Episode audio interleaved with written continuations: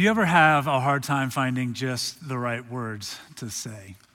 Uh, when I was growing up, my friend Mark had a couple of horses, and they were out one day.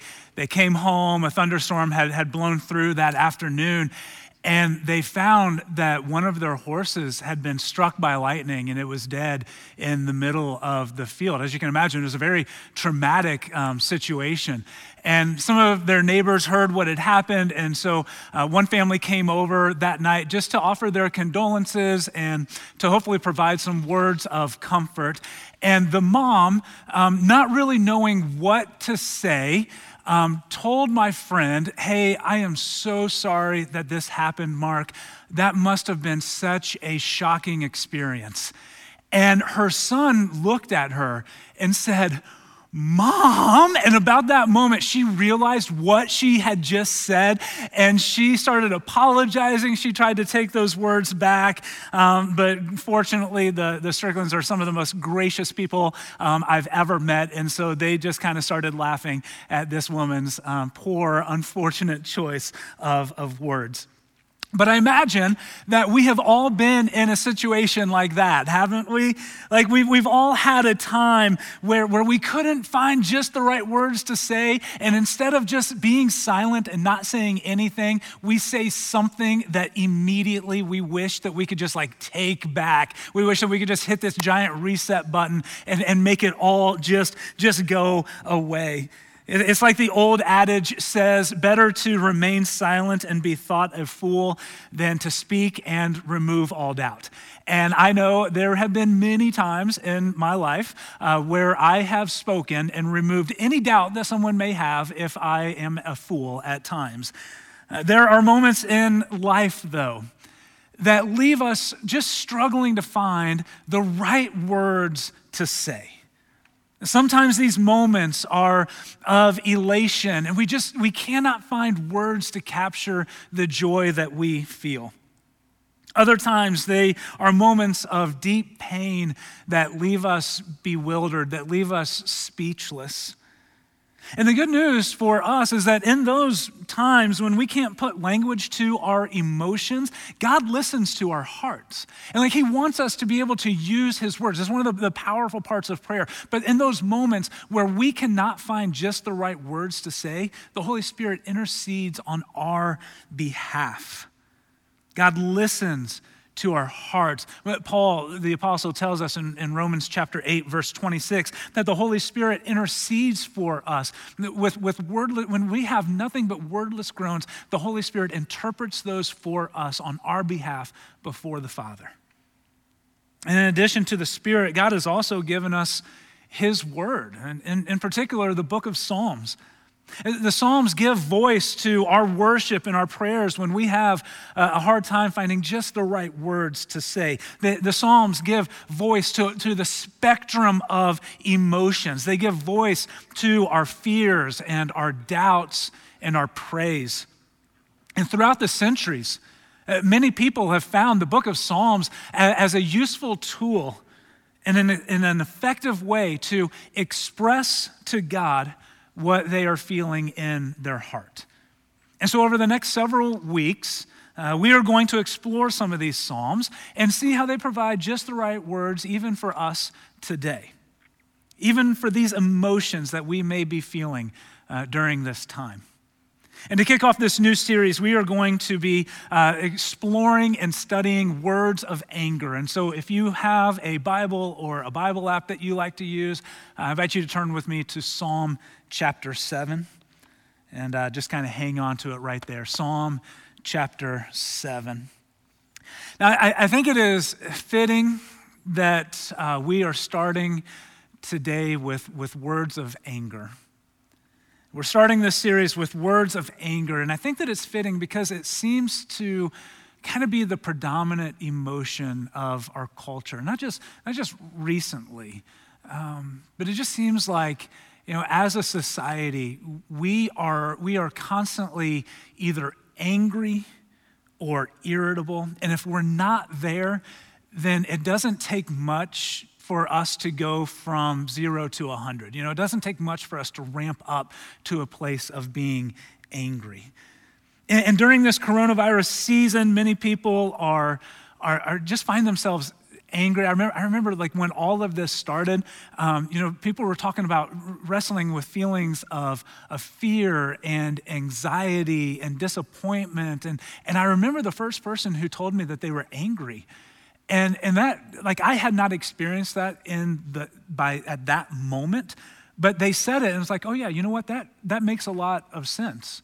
That, that people during this time would experience a predominant emotion of, of anger. You're angry at all of the ways that this has disrupted our, your life and, and routines. Maybe you're angry at everything that it has taken away.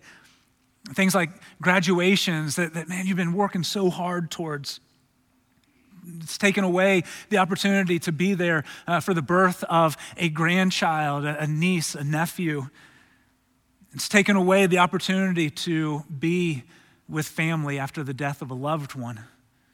And maybe you lost your job or your hours were cut back. Others are missing time with their family. Some are angry because, because they feel like things um, just aren't reopening quickly enough.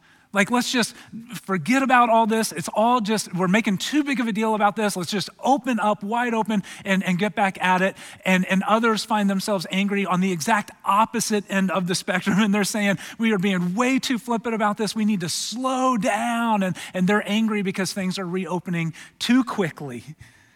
And we get angry at people who don't see the world through the same lenses that we do. And too often, when, when our worldviews or when our views just in general don't align, what most people do is they attack, they lash out. They use words verbally or, or post them in social media to tear others down, to, to throw insults and belittle each other with their words. It's amazing how, in, in, in the heat of anger, we rarely have a hard time finding words to say. They're just not typically the right words to say. And when you really begin to boil it down, most of what we get angry about has more to do with some kind of perceived inconvenience that we may feel momentarily. I mean, think about it. Someone cuts us off in traffic or takes the parking spot that we had eyed. They, they did something that we felt was inconsiderate, or we had to wait in line longer than we thought that we should have. And so we demand to speak to a manager. Our food comes out maybe just a little cooler than what we had expected, and we get angry and start making all sorts of demands. Most of our anger, most of my anger, stems from an inconvenience born out of entitlement. I feel like I'm owed something or I deserve something. And if I don't get it, then I get angry. And my guess is that I'm not alone. And as a follower of Jesus, I've had to come face to face with my own brokenness and repent from my sinful expressions of anger over the years. Uh, Paul tells us in, in Colossians chapter 3, verse 8, to rid yourselves of all such things as these. Anger right out the gate, the very first one. And then he kind of gives some synonyms here.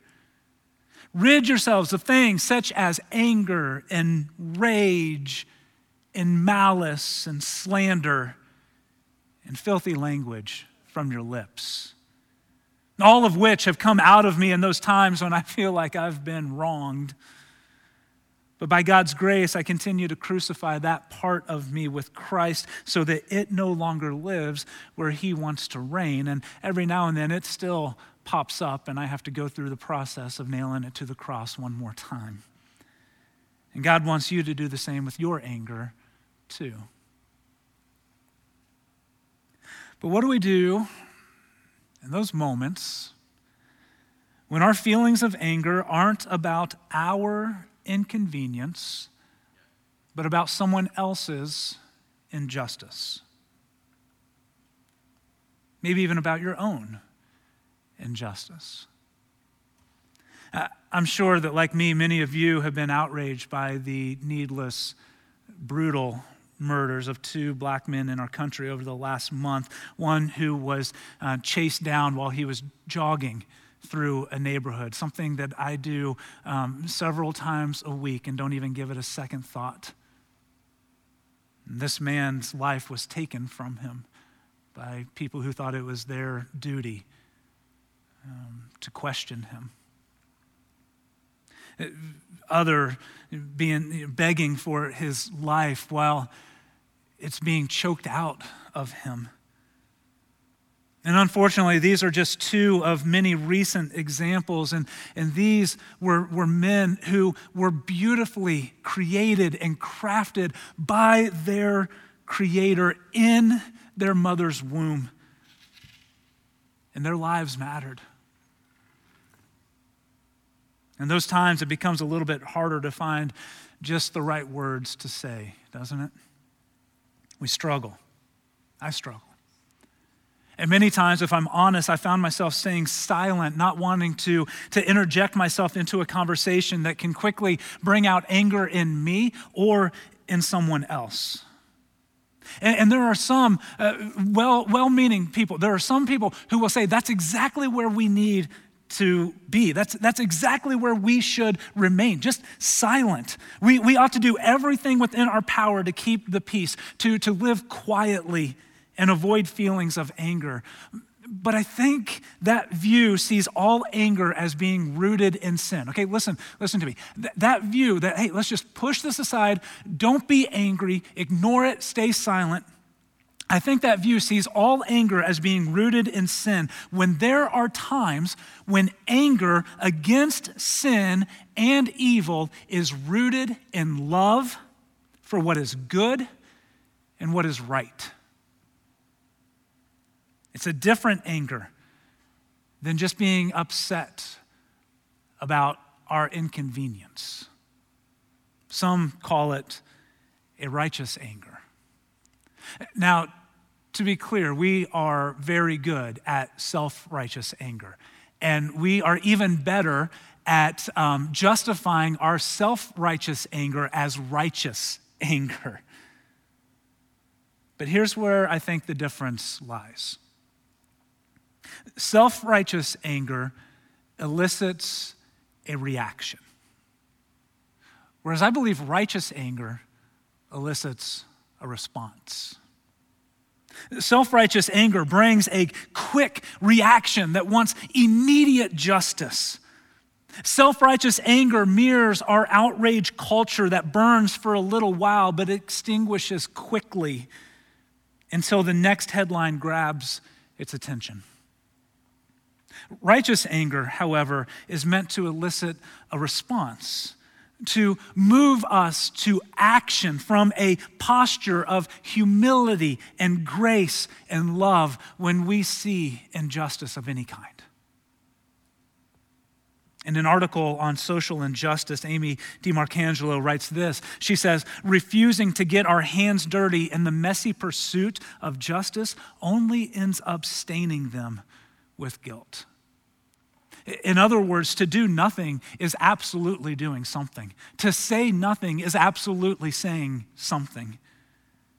Godly anger stands in the gap caused by injustice. It cries out for God's way of living and for his kingdom to come in a world that is under Satan's power. Godly anger stands with those who feel the weight of living in a world that is broken and full of sin. It stands with them and for them so that they do not feel alone.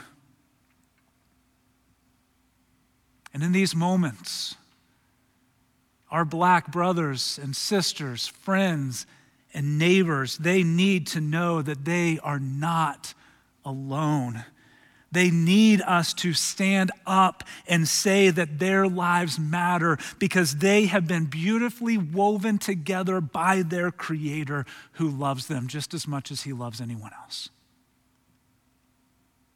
Again, the Apostle Paul says in Romans chapter 12, verse 9, love must be sincere. There's a depth to the type of love that we have when it's expressed from faith in Christ. And it must be sincere. But then look what he says next. He says, Hate what is evil, cling to what is good. I think it's interesting that the, that the very first example of sincere love that Paul gives us is hating what is evil. And you can't get around the strength of that word. The, the word hate in Greek means to detest with horror. It doesn't pull any punches. To detest with horror. And I think it's safe to say that it is ungodly to be apathetic towards the evil of injustice, any injustice. It is unloving to not be angry in the face of evil, even if we are not the ones who experience it. Let me say it like this If your inconvenience makes you more angry than someone else's injustice, and you may be wrestling and struggling with self righteous anger, and you are definitely missing the heart of Jesus.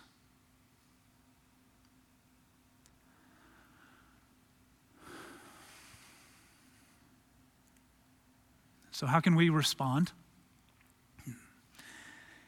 In these moments with um, righteous anger.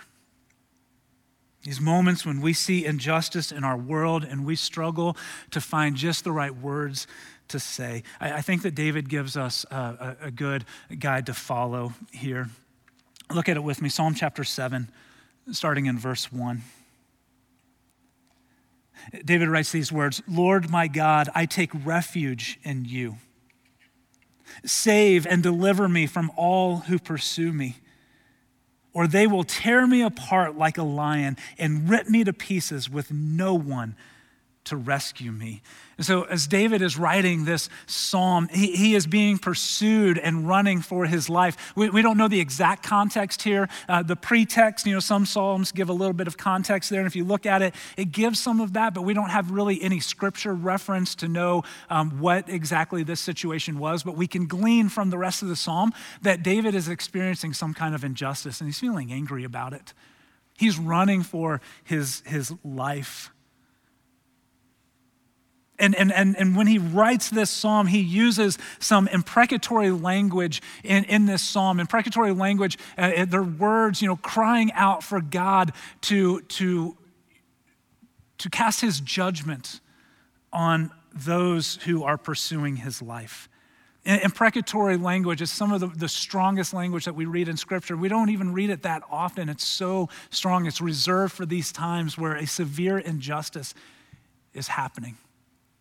But David uses these words in this psalm. And so we get the sense that he is angry at what he feels like is this injustice that he is experiencing. And I think the first thing that we can learn from these, these words of David is that in these times when we are just angry, man, take your anger to God. Take your anger to God. Don't take it to others. Don't let it fester. Take your anger right to God in prayer and surrender to Him. I don't know about you, but when, when I find myself getting angry, it's usually because things feel like they are out of my control. And, and so, you know, just like a car that runs off of the road, you, you sometimes overcorrect and it causes more damage. I think that's what some people do. When they feel like they're starting to lose control, we overcorrect and we try to get control back again. And so it's why so many people react in their anger by sending a strongly worded email without giving a little bit of time for their emotions to calm down. It's why they raise their voice to try to intimidate others. When we're angry, we feel out of control. And when we feel out of control, many of us lash out trying to regain that. There's a fear inside of us that we're not going to be able to gain control again. But David says that he takes refuge in the Lord. He gives up his false sense of control to the one who is actually in control, to the one who holds the entire world, the, entire universe in his hands. And when we run to our refuge in prayer during those times when we feel angry, we remind ourselves that God is in control, not us. He knows the pain of this broken world better and more than any of us ever will. And when we take the anger that we feel over that brokenness to Him, He will guide us through it. And He will give our souls rest in the midst of it. David continues in verse 3. He says, Lord my God, if I have done this and there is guilt on my hands, if I have repaid my ally with evil or without cause have robbed my foe, then let my enemy pursue and overtake me. Let him trample my life to the ground and make me sleep in the dust. Now, don't miss this, what David does here. Before David lashes out on his enemies and calls for God's judgment over those who are pursuing his life, he stops to examine his own heart. And I think that's just a good practice for all of us to implement. When you feel anger starting to rise up within you, just breathe, stop, and examine your heart. Before you call out the evil in others, really search your own heart for the evil that resides in you. Recognize the ways that you have contributed to the brokenness and pain in this world, just like we all have. Uh, recognize and acknowledge ways that you have contributed to the brokenness and pain in someone else's life, just like all of us have. Jesus puts it like this in Matthew chapter 7, verse 3 through 5. He says, Why do you look at the speck of sawdust in your brother's eye and pay no attention to the plank in your own eye? How can you say to your brother, Here, hey, come here, let me take that speck out of your eye, when all the time there is a plank in your own eye? You hypocrite. First take the plank out of your own eye, and then you will see clearly to remove the speck from your brother's eye. In your anger, if you desire to make a righteous response rather than a self righteous reaction, slow down long enough to examine your heart and confess your sin. And remember that all of us contribute to the pain and brokenness in this world in one way or another. Verse 6 Arise, Lord, in your anger. Rise up against the rage of my enemies. Awake, my God, decree justice. Let the assembled peoples gather around you while you sit enthroned over them, Lord. Let the Lord judge the people. I don't know about you, but when I'm angry, I, I'm quick to um, become the judge, the jury, and the executioner. but what I found in life is that it never works out well when I try to do God's job for him. Like when I when I look and I say, "Hey God, I got it from here," and I try to pick it up, like I'm not going to get this employee of the month plaque for trying to do God's job because he can do it much better than I can. David paints this picture of a courtroom where God alone sits on the judgment seat. And when we are angry at how someone has treated us or at the injustice that we see in others, I think David would advise us to let God be the judge. One day he will deliver a verdict against all evil in this world so that we don't have to. And knowing that, it frees us up to simply love and forgive others and work towards reconciling the pain that sin causes. Which leads to verse 9.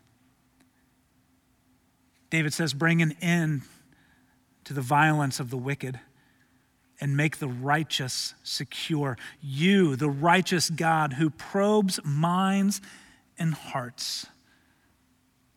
David cries out for God to do something about the injustice all around him. And, and, and we see all throughout Scripture, all throughout history, that God's plan has always been accomplished through God's people. He has sent us out as followers of Jesus to bring his kingdom just a little bit closer to earth. And so, after we have surrendered control to the Lord, after we have examined the wickedness within our own hearts, and after we have submitted to Him as the righteous judge, then, then I believe we can take part in what God is doing to stop injustice. We can take this anger that we feel and work towards a response rather than just having a reaction. And I know many of us, many of us have been asking this week, how can I do that? What can I do in the midst of all that's going on? And here in a moment, we're going to have a bit of an extended conversation about that. But let me just quickly share with you some of how I've processed this over the last week, and maybe it'll help you too if you're, if you're wondering what you can do. First, I believe that any meaningful change starts with listening and learning before speaking and teaching. It starts with listening and learning before speaking and teaching, seeking to understand more than being understood. And so this week, in between moving into our new home and painting walls and unpacking boxes, I've taken every opportunity I can to listen, to read, to ask questions. And a resource that I found incredibly helpful uh, for this, beyond talking to friends and members of our church, a resource that I found incredibly helpful is this website, bethebridge.com. And if you're serious about working towards racial reconciliation, this website is an incredible place to start. The second thing I've been doing is reflecting on how Jesus would have responded to this. I think many of us have been doing that. Everyone wants to talk about taking a stand and what their position is. And those things are important to an extent. But I think that Jesus would have been much more interested in his posture towards those experiencing injustice rather than his position. See, a position is a statement, a posture is an action. And throughout his life, we see Jesus taking the posture of a servant.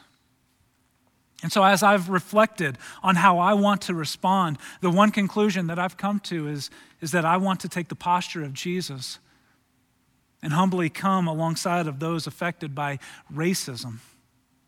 I want to learn from them. I want to stand with them. As a leader, I, I, want to help us all within the church to do and be better. I want to do my small part to facilitate a nonviolent and constructive end to racism because, hear me, there is no place in the kingdom of God or the heart of followers of Jesus for racism. No place. And while I strongly condemn police brutality, I also recognize that a few bad apples cast a shadow on the overwhelming majority of our law enforcement officers who take seriously their call to serve and protect. And so I want to support them because the disgraceful actions of a few is in no way reflective of the grace and the dignity in which they do their job, in which many of you watching right now do your job. So, those are just some of the ways that I've been processing what I can do to take part in what God is doing to end injustice. Uh, let me close with this in verse 17. David writes these words. He says, I will give thanks to the Lord because of his righteousness. I will sing the praises of the name of the Lord Most High. And what I love about this is that in the midst of injustice, in the midst of his anger, David reaffirms his love and devotion to God and his commitment to worship him. And he uses a word that, that is repeated multiple times throughout this psalm. It's the word righteousness, meaning that God is right in all of his actions. God is right in all that he does. And the truth is, I'm not. And neither are you. And there are many times when I need the love and the forgiveness of others, but especially of God. You see, all of us are sinful. All of us are in need of the grace and forgiveness that only comes through faith in Jesus. And it starts when you recognize your own guilt before a righteous judge. There is none who are righteous, no, not one. All of us stand condemned before a righteous judge. But the hope that we have in Christ is that in the darkest hour of history, when it seemed like evil and injustice had won, God overcame the grave. Jesus defeated death, and our sins were forgiven. And so, as we close, we want to remember Jesus' life, death, and resurrection through communion. We want to reflect on the hope that it brings for all of us who will one day stand before our righteous judge. Hope that we will be forgiven, not because of anything that we have done, but because of what God did on our behalf through Jesus. When He bore the weight of our sin and our guilt on the cross so that we could be forgiven. So if you have the elements with you. Let's share in this now.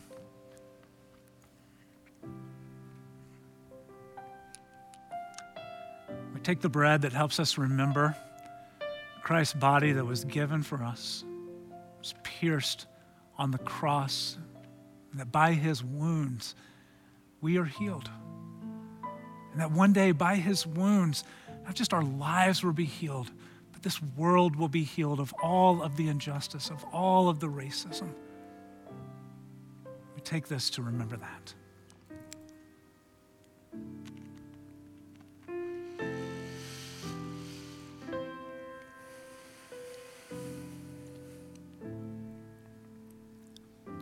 we take the juice to remember his blood that was shed so that our sins could be washed away and that we could be made white as snow, with a righteousness that has been given to us through Christ.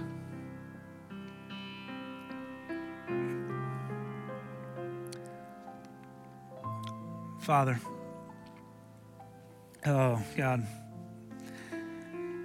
cry out to you this morning, Lord, with a heavy heart, not just for our nation, but, but for men and women in our country and around the world who experience things that, that I will never know, pains that I will never feel, that my, that my girls will never feel.